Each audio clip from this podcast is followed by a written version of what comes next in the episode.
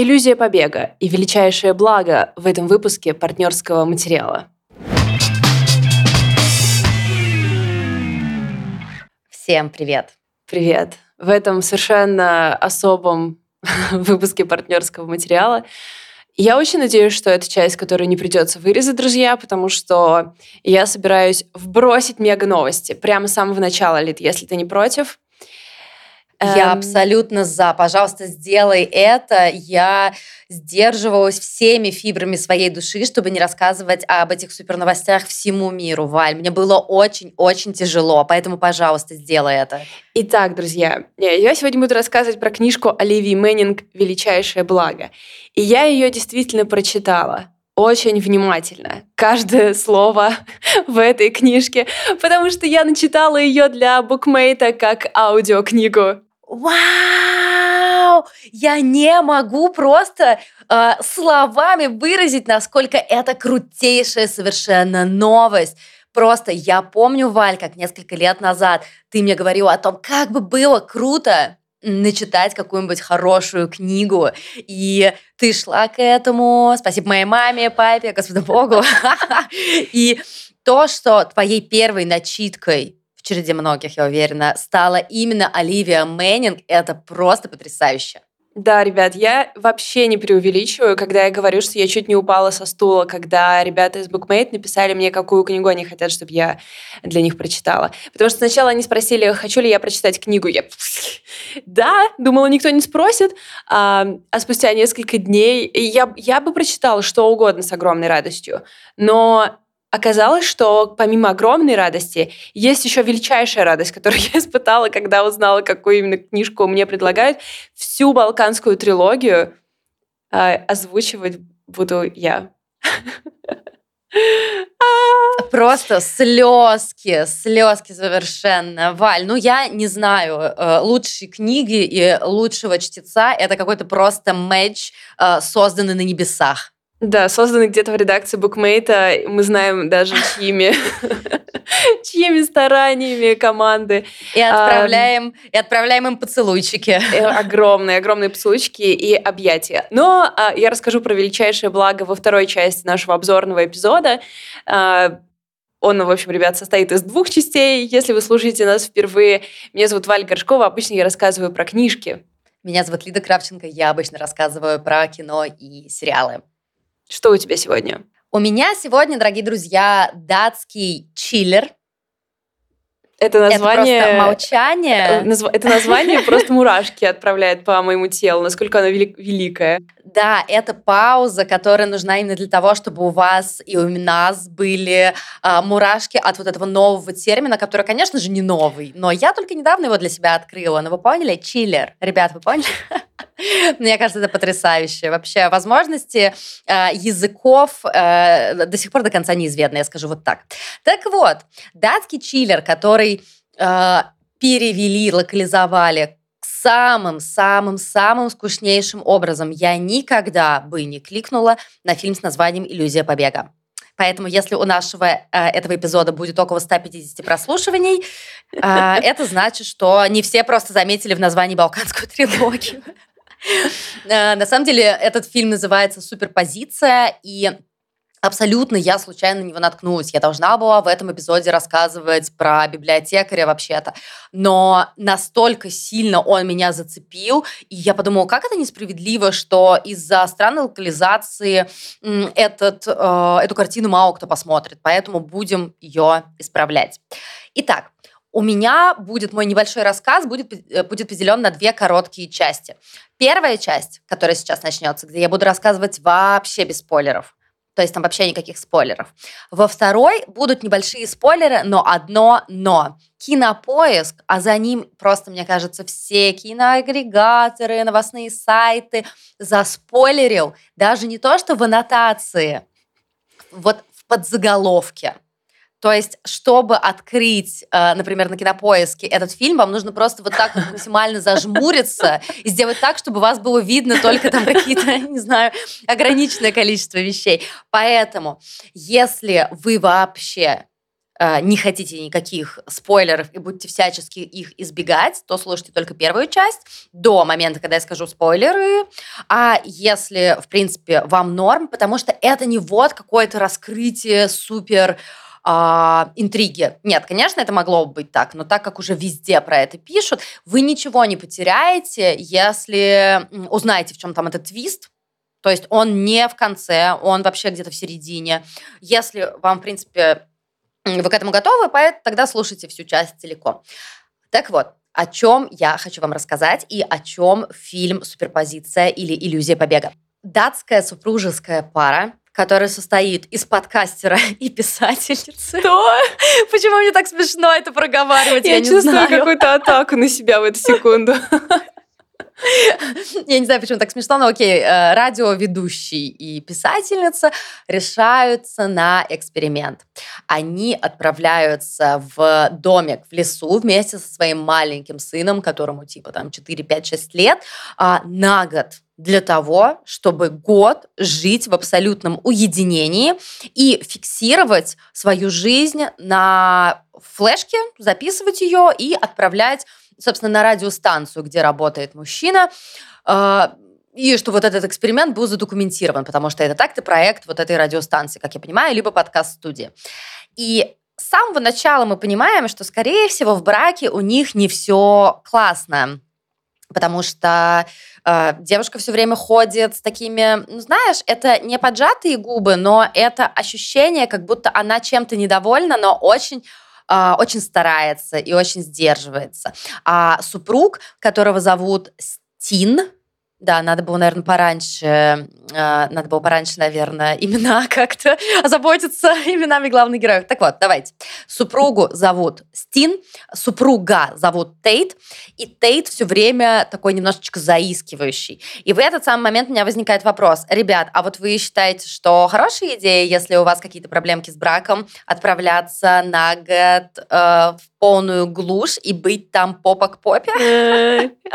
Ну, типа, и у меня главный был вопрос, что вашему ребенку 5 или 6 лет, и не кажется ли, что это тот возраст, в котором ему нужно максимально социализироваться и учиться быть среди людей? Ну, кажется, тот факт, что они приняли такое решение, много говорит об их характерах и о том, к чему это приведет. Да, на самом деле так и есть. То есть я сначала со скепсисом к этому отнеслась, как к такому странному ляпу сюжетному, сценарному, но потом я поняла, что действительно это не просто способ создать сюжет, это способ в том числе и показать нам характеры этих людей. И Разумеется, очень быстро все становится таким нервно хрупким, да. Мы понимаем, что так-то это хорошие ребята, mm-hmm. а, потому что Тейт накосячил. Ну, то есть он, очевидно, как-то накосячил, нам расскажет в процессе, каким образом, и он очень старается, пытается, но Стин никак его не подпускает к себе. Она э, работает с текстом, она была раньше очень подающей надежды журналисткой, и она хотела написать свой первый роман, но очевидно, это почти не проговаривается, очевидно из-за того, что она забеременела, она, э, так сказать, прервалась. И вот сейчас она надеется за этот год э, свою книгу дописать. И очень сложно это делать, когда у тебя при этом нету нянь, бабушек, дедушек и кого-то, кто может помочь, а твой муж периодически уходит в лес там что-то записывать, я не знаю, звуки природы или все такое, а вокруг тебя бегает абсолютно неутомимый пятилетка и постоянно просит с тобой поиграть. И знаешь, что мне понравилось? То, что мы одновременно понимаем, что они приятные люди, и при этом мы видим, что они могут сорваться. Mm-hmm. Естественно, там ни о каком рукоприкладстве, насилии речи не идет. Но мы понимаем, что они нормальные родители. Они очень любят своего сына Немо. Но при этом они могут на него как-то, ну, не прикрикнуть, но выразить свое раздражение, сбросить немножко на него свое раздражение. И с одной стороны, ну, тебе это неприятно видеть, но с другой ты чувствуешь э, честность честность повествования и какую-то человечность mm-hmm. в этом. Mm-hmm. Но это был бы просто чил, а не триллер, э, если бы там не было кое-какого события, которое показывает, что на самом деле они в этой глуши находятся не одни. И там есть очень клевый момент, когда Стин теряет там буквально на 10 минут Немо, mm. своего ребенка. Она бегает, пытается его найти. В итоге она его достаточно быстро, мне кажется, все-таки находит, но он все время плачет, у него какая-то бесконечная истерика, которая продолжается не полдня, не день, а больше суток никто не понимает, что с ним происходит, и в какой-то момент Стин начинает подозревать, что что-то не так. Это я подробнее про это расскажу в части со спойлерами незначительными. И со своей стороны Тей тоже начинает понимать, что что-то не так именно с местом, в котором они находятся. И вместо того, чтобы сесть просто друг напротив друга и сказать, блин, тут, походу, что-то не так, они начинают как-то нам надо отсюда уехать без объяснения mm-hmm. причин. И они начинают друг на друга нападать, что вот, ты не хочешь, э, тебе лень стараться, ты не хочешь стараться над тем, чтобы восстановить наш брак, да. И эта мискоммуникация в условиях такого, таких, ну, ну не экстремальных, но близких, ну, да, приближающихся, да. да, к экстремальным, она круто показывает, насколько они вообще этот контакт потеряли друг с другом. И мне это скорее очень понравилось, хотя смотреть на все это, ну, как бы э, нервно и довольно в зрительском смысле неприятно. Mm-hmm, То есть mm-hmm. это кино нас не как-то не обволакивает, не успокаивает, не убаюкивает. Но датчане, как и шведы, супер хорошо разбираются вот в таком жанре. Я, по-моему, рассказывала в прошлом году об одном из самых эффектных хорроров, тоже скандинавский, который называется, э, прошу прощения, там производство Дании, Нидерланды, который называется «Не вижу зла». И они не очень похожи, но они похожи какой-то общей э, идеей о критике семьи и критике института брака и о том, что брак — это охренительно сложно. И про это мало говорят. А если не мало, то про это нужно больше говорить. О том, что в конце концов, если люди решили выбрать э, гетеронормативную, моногамную форму отношений, то им будет нелегко по многим разным причинам, даже если там нет каких-то внешних обстоятельств, да, сложных, как в книге, про которую ты рассказывала в прошлом эпизоде. Другая жизнь, да, книга называется? Да, да, да, да, да. Ну, где вот такие довольно искусственные обстоятельства складывались. Ну, тут такие обстоятельства будут и э, реалистичные, и не очень реалистичные. Прежде чем перейти к части к спойлерам, э, просто хочу порассуждать очень коротко о том, почему мне так в том числе нравится европейское и, в частности, скандинавское кино. Э, я много смотрю разных классных англоязычных блогерок, которые критикуют э, под, даже не то, что подбор актеров, да, а то, какие мы лица видим в американском кино. Мне кажется, мы с тобой это обсуждали просто в каком-то нашем mm. э, диалоге подружечки о том, что, ну, действительно, по большей части мы видим каких-то конвенционально правильных людей, делаю огромные кавычки, э, с правильными чертами лица и все такое. И, конечно, здорово, когда нам везет, и это, допустим, э, какая-нибудь Марго Робби, которая еще и при этом потрясающая совершенно актриса, но чаще всего это просто рождает, несмотря на все желание разнообразия, да, лиц и гендеров, и рас, и всего такого, все равно чаще всего мы видим э, конвенционально красивых людей. Да. Это очень сильно бесит. Да. Вот, а э, фильм «Иллюзия, прости господи, побега» — это такой очень классный пример э, обычной красоты, что ли, я не знаю, как сказать. Актриса э, Мария Бахансон, она выглядит как нормальная живая женщина. Ну, то есть она не выглядит как э, продукт Голливуда, как человек с идеальными пропорциями лица. И мне было настолько приятно на нее смотреть. То есть она привлекательная, она как бы, ну, по-моему, она красивая, но она, скажем так, неконвенциональная. И я такая, фу, живой человек, боже, как же хорошо. Ну и, наверное, надо сказать, что, э, возможно, моя расположенность к этому фильму обусловлена в том числе тем, что актер, который играет Тейт, его зовут Микель Боя Фельфсгор. Фельфсгор. Я прошу прощения за это. Очень сильно похож на моего близкого друга. У него даже форма очков такая же. Привет, Андрей.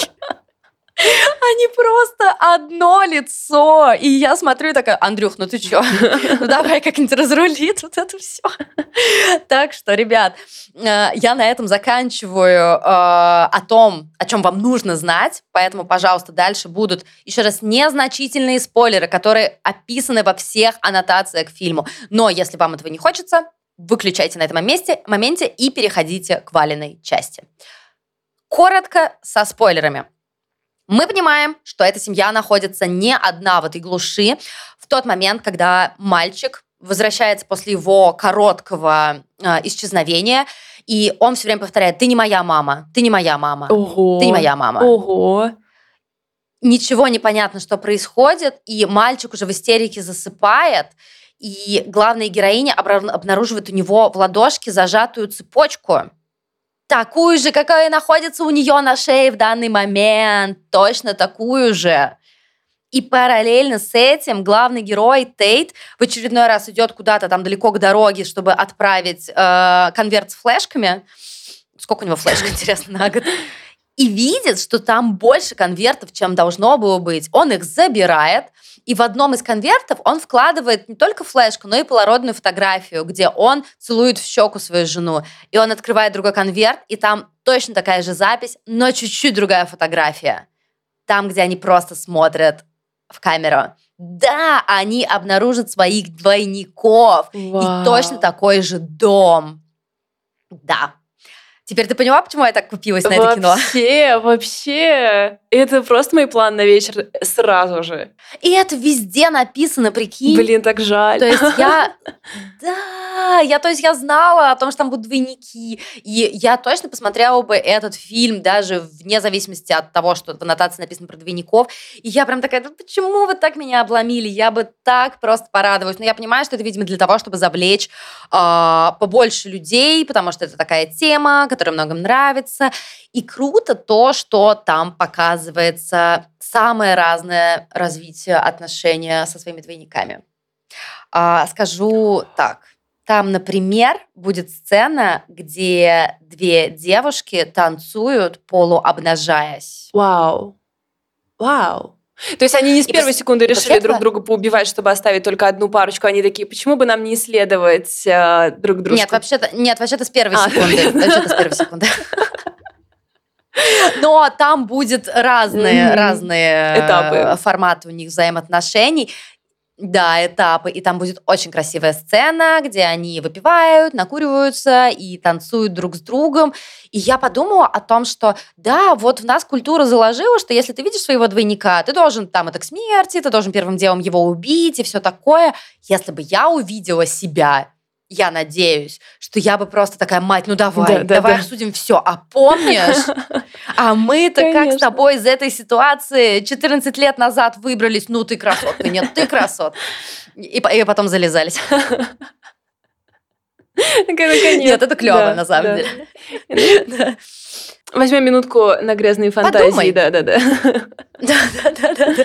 Мне, мне кажется, что это очень интересная тема, и, естественно, это немножко напоминает а, один из моих любимых фильмов, который называется «Возлюбленные» с а, Марком Дюпласом и актрисой, чье имя я никак не могу запомнить, которую вы все знаете, которая играла в «Рассказе служанки» в том числе. Там тоже была история о восстановлении брака через метафору с двойниками. А, я надеюсь, что если вы дослушали до этого места и вы решились на вот этот маленький незначительный спойлер, а, я вас заинтриговала. Давайте восстановим несправедливость и все посмотрим этот датский чиллер. Я еще 54 раза скажу чиллер. Скажу чиллер, и потом Датский напишу чиллер. чиллер, а потом сниму чиллер, и Да. теперь вся карьера Да. творческая будет построена на чиллерах. Блин, просто это настолько твой жанр, да. я в шоке от того, что он существует. Реально, так и есть, так и есть. Это как будто просто для меня создано. Я говорила о чиллере, который называется «Суперпозиция» или в российской локализации «Иллюзия побега». И, Валь, я надеюсь, что ты займешься им. Э, Через 9 часов напишу тебе. Договорились. Для этого эпизода я прочитала э, книжку «Величайшее благо». Это первая часть балканской трилогии Оливии Мэннинг. Но также я прочитала ее не только для этого эпизода, а для издательства, для сервиса BookMate, где вы теперь можете послушать эту книжку в моем исполнении. А если, если э, и решусь я на какую-то смену э, своей идентичности, то это будет э, тот факт, что я просто всю оставшуюся жизнь буду говорить об этом факте. О том, что я прочитала Балканскую трилогию. Да, ну кто может меня винить? Это же просто легендарно. Никто, никто. И я сегодня буду рассказывать об этой книжке, как бы, какие, какие она вызвала у меня эмоции, потому что э, я начала ее читать, когда она только вышла, и я подумала сначала, что вау, это супер актуальное чтение прямо сейчас, но мне было сложно в него вкатиться именно поэтому.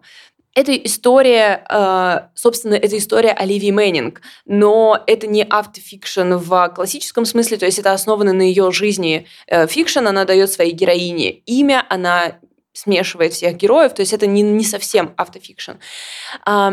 И э, героиня, которая как бы олицетворение самой Мэннинг, Гарриет, мы встречаем ее в поезде, когда она вместе со своим мужем Гаем едет в Румынию они а, отправляются туда в момент, когда а, Вторая мировая война в Европе только-только-только начинается. И у них еще нет полного ощущения, что вообще-то стоит держаться от всего вообще подальше, но с другой стороны они едут из Англии в Румынию, не то чтобы у них есть большой выбор, где укрыться. И они ну едут ну, да. в Румынию, потому что Гай там работает в университете преподавателем английской литературы. Он уже семестр там провел, вернулся в Англию, супер быстро женился на Гарри, там типа две недели брак, собрали чемоданы, поехали. Да, и, а, а, и вот мы с ней встречаемся в этом поезде. И я ее открыла, когда мы только приехали в Казахстан. И я прям такая... А... Я как бы с одной стороны вижу... Болезненно. Да, с одной стороны чувствую себя видимой, с другой стороны Мне нужна минутка. Ну и потом, соответственно, я стала ее читать, и всю эту книжку я прочла в микрофон. Это такая необычная для меня, ну, это вообще супер необычный опыт чтения книги. Я как бы каждую строчку, многие из этих строчек я прочитала по много раз, пытаясь э, сделать все правильно, и это очень внимательно получилось прочтение. И поэтому я, конечно, с, с этим текстом полностью срослась. Мне кажется, это вообще может быть отдельная тема для разговора или, может быть, прямого эфира когда-нибудь. Ребят, если вам интересно, как Валек все это делала, потому что мне очень интересно, а, как говорят в Инстаграме, накидайте огонечков, дайте знать. И, а я дальше доуговариваю Валю, а дальше будет мяч на моей стороне. Не то чтобы, знаешь ли, я буду очень долго сопротивляться. Типа, один лайк, я расскажу. И свой, да? Сама же автолайк. Да-да-да. А, ну, вообще, что надо знать про балканскую трилогию, помимо того, что она основана на жизни Мэннинг, и что она особо не получила, к сожалению, того признания, которое заслуживала до того, как Мэннинг умерла. Что каждый раз разбивает мне сердце. Каждая такая история просто уничтожает меня, потому что она, очевидно, блин, просто вселенски талантлива. Um, это история о Второй мировой войне с перспективы, с какой мы практически никогда о ней не читаем. В смысле, мы вообще никогда о ней не читаем. Это история такой периферии, такого тыла, ну вот в величайшем благе, по крайней мере, тыла, э, которую мы редко видим. А, это история людей, которые могут позволить себе держать войну фоном людей, которые могут себе позволить жить какую-то вполне себе социальную, культурную, сытую жизнь, видя войну. При этом, поскольку, и это, конечно, невероятно бьется с нынешней реальностью, поскольку э, война только в самом начале, а, очень многие люди позволяют себе широкого рода аналитику в духе, нет, ну мы, конечно, должны доверять Гитлеру, мы же должны доверять людям. Такого рода выражения можно услышать от англичан там. Это знаешь, как из мема про «Властелин колец»? Гнилоуст? Ты доверял парню по имени Гнилоуст? Абсолютно, абсолютно. И когда ты это читаешь, как бы не только зная, как бы в деталях э, события Второй мировой войны, но и видя, что это просто похоже базовый сценарий, по которому живет любое общество. Я э, то есть иногда я просто хотела остановиться и повернуться и сказать, э, это вообще точно не про нас. В общем, история развивается дальше таким образом, что Гарри и Гай приезжают в Бухарест, где война пока супер далеко. В Бухаресте куча еды, ну, в смысле, прям очень-очень много еды. И все, чем люди там занимаются, это бесконечно ходят в бары и рестораны, едят в безумных количествах, э, встречаются друг с другом, болтают и даже, там, не знаю, ставят спектакли, ну, типа такого позволяя себе достаточно далеко держать от себя войну. При этом периодически там появляются волны беженцев, периодически там случаются какие-то... До них доходят а, от, отзвуки войны. В самой Румынии в политике творится тоже достаточно сложная ситуация, потому что там есть, по идее, король, а, там есть несколько партий, там, естественно, есть фашисты, а, и вообще король такой, типа, ну, может быть, вообще-то нам стоит а, поддержать Германию во всей этой истории, потому что мы с ней, конечно же, будем в безопасности, и все такое прочее, и как бы, ну, очевидно, что это был не самый лучший план. И мы, мы видим целую серию героев, с которыми мы будем следить на протяжении всей трилогии. И Гарриет, как рассказчик, конечно, просто суперзвезда. Потому что она, мы это не сразу узнаем, но она из достаточно грустной какой-то семейной истории вышла. То есть почему она так быстро mm-hmm. вышла за Гая, так сильно нам не рассказывается сразу. Но мы понимаем, что если девушка принимает решение быстренько выйти замуж и уехать с парнем в Румынию э, в начале войны, э, немного что ее держало дома. И Гай, собственно, да. тоже, он не э, из очень бедной семьи, и он очень хочет э, какого-то подтверждения важности своей. И это люди, которые не могут быть более разными. При том, что они тепло к друг другу относятся, они явно друг друга любят и все прочее. А, ну, все-таки как бы две недели браку – это тоже а, ранний показатель. Но Гарри очень спокойная, тихая, наблюдательная. Она всех людей видит насквозь. То есть она сразу все про них понимает и эм, не с большой симпатией к ним, естественно, относится, потому что если мы видим людей, если мы понимаем людей, их очень сложно любить после этого. Гай же, это правда. напротив, он человек, который всех привечает, он все время со всеми тусуется, он все время приглашает к себе гостей, предлагает им оставаться, всем занимает денег. Он совершенно не отщелкивает, что им могут манипулировать, что он в какой-то момент перебарщивает. То есть вы можете себе представить такого рубаха парню, звезду компании. И мне кажется, что... Химбе. И мне кажется, что когда мы уже такие достаточно во взрослом возрасте, мы понимаем, что, э, например, быть с чуваком, который очень веселый, который душа компании, очень здорово, когда тебе, например, 18, но очень часто к, к серьезным отношениям это добавляет тяжелого веса. И с Гарриет, конечно, да. происходит именно это, потому что она видит, как он э, перебарщивает на каждом шагу. Помимо этой пары э, есть, наверное, еще один самый главный герой. Это Якимов, потомок белых э, из, из имперской России. Э, его там отец что-то при, при царе чего-то делал – у него там есть даже какое-то пальто, которое царь ему подарил и все такое прочее, но последние годы э, Якимов был в очень неравном браке с а, женщиной по имени Долли, которая была очень богатой англичанкой, всем его обеспечивала, потом от старости умерла. И Якимов еще вполне себе не старый человек, остался не то, что даже с наследством, а с долгами, потому что оказалось, что Долли, балуя его, устраивая все эти балы, жила непосредством.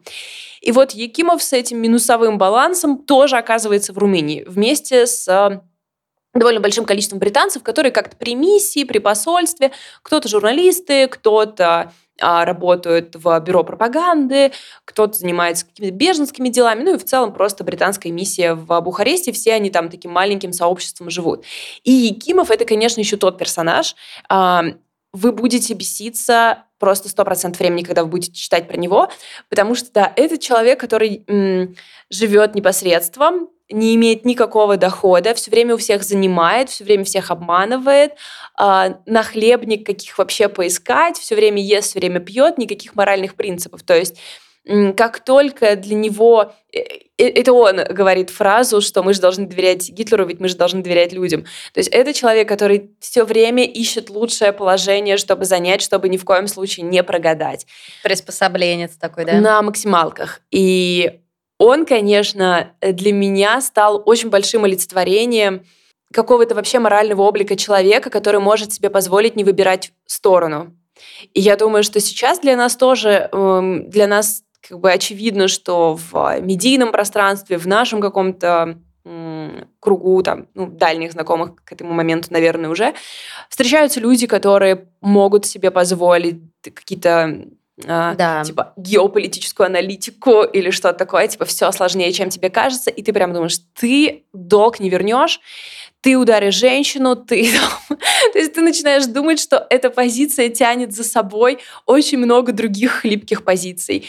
И Якимов просто Это идеальный. очень сложный вопрос. Это очень сложный вопрос, конечно. У меня, у меня есть несколько таких, а, даже незнакомых, а, наверное, тех, с кем я приятельствую. Я не хочу сейчас долго уходить в эту сторону. Просто хочу чуть-чуть попробовать поспорить с тобой быстренько, что не всегда это, конечно, так. И, может быть, если кто-то из вас тоже позволяет себе какие-то такие вещи, типа неопределения, я не скажу, что это настолько клеймо сразу. Mm. Просто мне кажется, что иногда это суперзащитная реакция на происходящее. Я не говорю о том, что персонаж, о котором ты сейчас упоминаешь, э, защищается. Это, очевидно, не самый приятный парень, который просто э, это все делает от огромной душевной лености.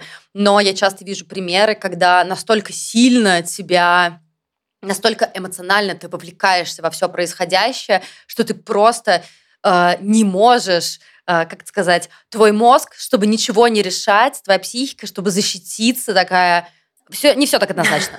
Не все так однозначно. Я знаю, что я сейчас захожу, захожу коротенько туда-обратно зашла на очень сложную территорию, но вот просто хотела бы чуть-чуть выступить адвокатом людей, которые м, пока такие... Mm.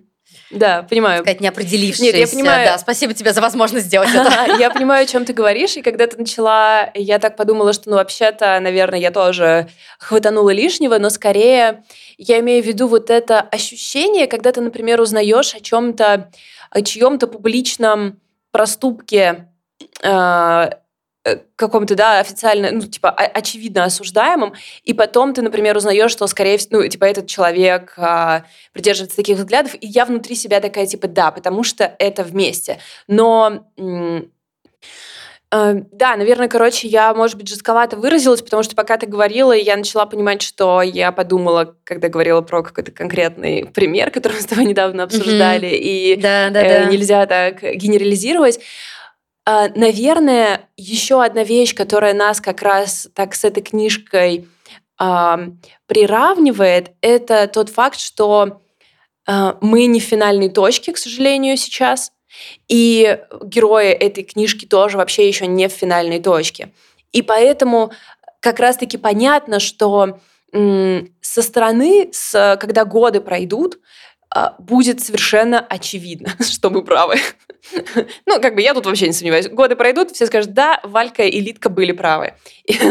Но а, пока мы еще не в той точке, когда это с исторической перспективы очевидно, вот эта широта того, как все может восприниматься и интерпретироваться, она меня очень сильно пугает. Наверное, вот из этого выходят мои жесткие формулировки.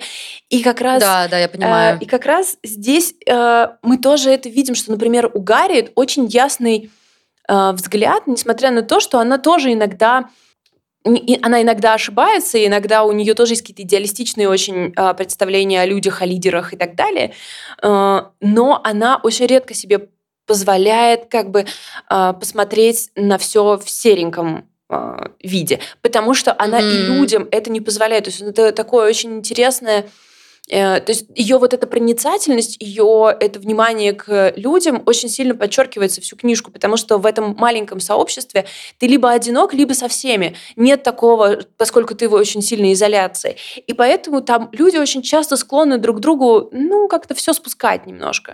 То есть такое mm-hmm, общество mm-hmm. немножко не по тому, что они друг друга выбрали, а потому что они оказались в одном месте. И в такой ситуации ты можешь либо на всех смотреть трезво и периодически думать, окей, я лучше с вами просто времени буду проводить, либо ты можешь позволить, чтобы э, быть с людьми, с которыми ты не разделяешь какие-то одни позиции. И, например, Гай э, при этом тоже находится в очень интересной позиции, поскольку он как бы супер против Гитлера, он, естественно, против фашизма, он mm-hmm, mm-hmm. здесь у него все в порядке, он обожает Советский Союз. Он абсолютно убежден, что Россия – это прекрасное место, которое отлично придумало все с коммунизмом. Слушай, тут надо... Есть одна вещь, которая мешает мне в полной мере насладиться историческими параллелями. А, что мешало мне насладиться историческими параллелями, когда я читала «Мобилизованную нацию», когда я читала еще одну книгу, о которой я буду рассказывать, дополнительные части для патронов. Вот так вот я заманиваю, это тот факт, что у них не было интернета. Я иногда про это вспоминаю и такая, точно, у них не было. На нас лежит огромная ответственность за то, что у нас есть максимальное количество информации. И даже если нам не подают в одном источнике какую-то э, правдивую информацию, да, мы можем просто чуть-чуть потрудиться и брать не из одного источника, а, допустим, из 30, и на основе вот этого составить какой-то mind map, да, и mind map, и Э, самим выстроить э, возможную правду. А, и я понимаю, почему этому герою может нравиться Советский Союз. Он, блин, прочитал в газете и такой, клево, вряд ли там было сноской что-то в духе. Ну и репрессии еще, да, и еще голод Поволжья, и еще пара там, да, тройка моментов. Да, да, да, сто процентов. Ну ты знаешь, наверное, а, этот пример скорее, потому что Гай довольно симпатичный герой, несмотря на то, что у него как бы очень лабрадорская энергия, которую я не разделяю, он mm-hmm. при этом как бы хороший парень, естественно. И вот этот вот момент с тем, что он очарован Советским Союзом, он как раз мне напоминание, что у них нет исторической перспективы, и что в моменте да. очень э, легко попасть в какую-то а, ну, попасть в какую-то ошибку, но при этом я не говорю, типа, такая ошибка, что полюбил Гитлера на пять минут. Не такая ошибка, mm-hmm. а что ты просто немного mm-hmm. своей симпатии скорректируешь спустя время, вот что, какие-то взгляды. Yeah. Но вот эта трансформация этих взглядов, которая, кстати, с героями слабо происходит в процессе книжки, потому что все-таки у нас очень маленькие отрезки, а, но смотреть за формированием этих взглядов, конечно, очень интересно, и Мэннинг классно раскладывает э, разных, разных героев, разные э, ситуации, при том, что уникальный взгляд ее заключается в том, что она создает э, вот эту сцену войны, когда она находится чуть-чуть подаль, при том, что довольно близко к границам. И люди, находясь так не, на, не в посредственном месте столкновения, могут иногда настолько сильно далеко оторваться от реальности, что даже сами этого не понять. Там есть очень красивые сцены, когда, например, э, все забылись в каком-то акте либо пира, ужина, потому что они бесконечно пируют и ужинают, или сцена спектакля, которую они ставят, тоже, казалось бы, совсем неуместного. И Гарри как будто бы единственная смотрит по сторонам и такая, немцы в Париже, а все такие, м-м, у нас такой хороший вечер. И как будто бы вот этот диссонанс этой девушки, которая э, видит, что все по-настоящему, все очень плохо, и общество, которое исключительно из-за географической отдаленности от войны так легко э, позволяет себе соскользнуть в эскапизм. Это такая это такая сильная метафора, которая прямо в самое сердечко попадает сейчас. Абсолютно, абсолютно. И как будто бы это как будто бы это то, о чем мы с тобой вообще говорим все это время, что да, с одной стороны, вся наша деятельность лежит вот в этой зоне э, отвода глаз, да, то есть все вот книжки, кино, мы не можем просто 24 часа в сутки смотреть в новости, и это невозможно чисто технически. Но при этом ну, как бы никогда, это, это никогда не покидает вот периферию взгляда. Эм, и может быть, поэтому я так сильно с Гарриет сблизилась, что для нее никогда не было места успокоению, при том, что для нее все испытания еще впереди. То есть это только самое начало всей оккупации Европы. А, все будет разворачиваться и будет разворачиваться страшным образом. И то, как она это видит, и то, как многие позволяют себе это не видеть, при этом это не делает их плохими людьми. А, это, в общем, такая дилемма, о которой ты и так все время думаешь, и тут она тебе вывернута на максимум. В общем, это моя самая сильная, наверное, рекомендация последнего времени, на которую, конечно же, огромным образом повлиял тот факт, что эту книжку можно послушать на букмейте, как я ее читаю сквозь слезы. Очень-очень жду, я ее специально не читала, очень жду момента, а, мы записываемся немножко из прошлого, когда я смогу ее прослушать целиком. Я, ребят, я планирую писать об этом 24 часа в сутки на протяжении нескольких лет. Так что, пожалуйста, потерпите, потерпите немножко. Спасибо большое, что были с нами. Вы знаете, что в описании к этому эпизоду есть ссылки на нашу патронскую программу, потому что сейчас мы с Лидой пойдем записывать выпуск для патронов. Я там буду рассказывать про детективчик. А я тоже буду рассказывать про книжку, которая называется «Когда мы перестали понимать мир». Это такая документальная проза. А, как я говорю, это лето целого века, но про науку. Да, да, да. Очень, очень увлекательно, очень увлекательно. И там же есть ссылки на другие наши проекты, потому что мы много чем занимаемся. У Лиды есть канал про хорроры, я занимаюсь подкастами, мы вместе делаем подкасты для других людей. В общем, ребят, э, мы на месте не сидим, и если вы хотите к этому движению присоединиться, пожалуйста, сделайте это, потому что мы знаем, что мы с вами родственные души. Если вы в этот, до этого момента дослушали, мы с вами родственные души. В, приходите в патронскую программу, приходите в чат, и вы обнаружите, что там есть еще 300 родственных вам душ. Всем спасибо, всем пока.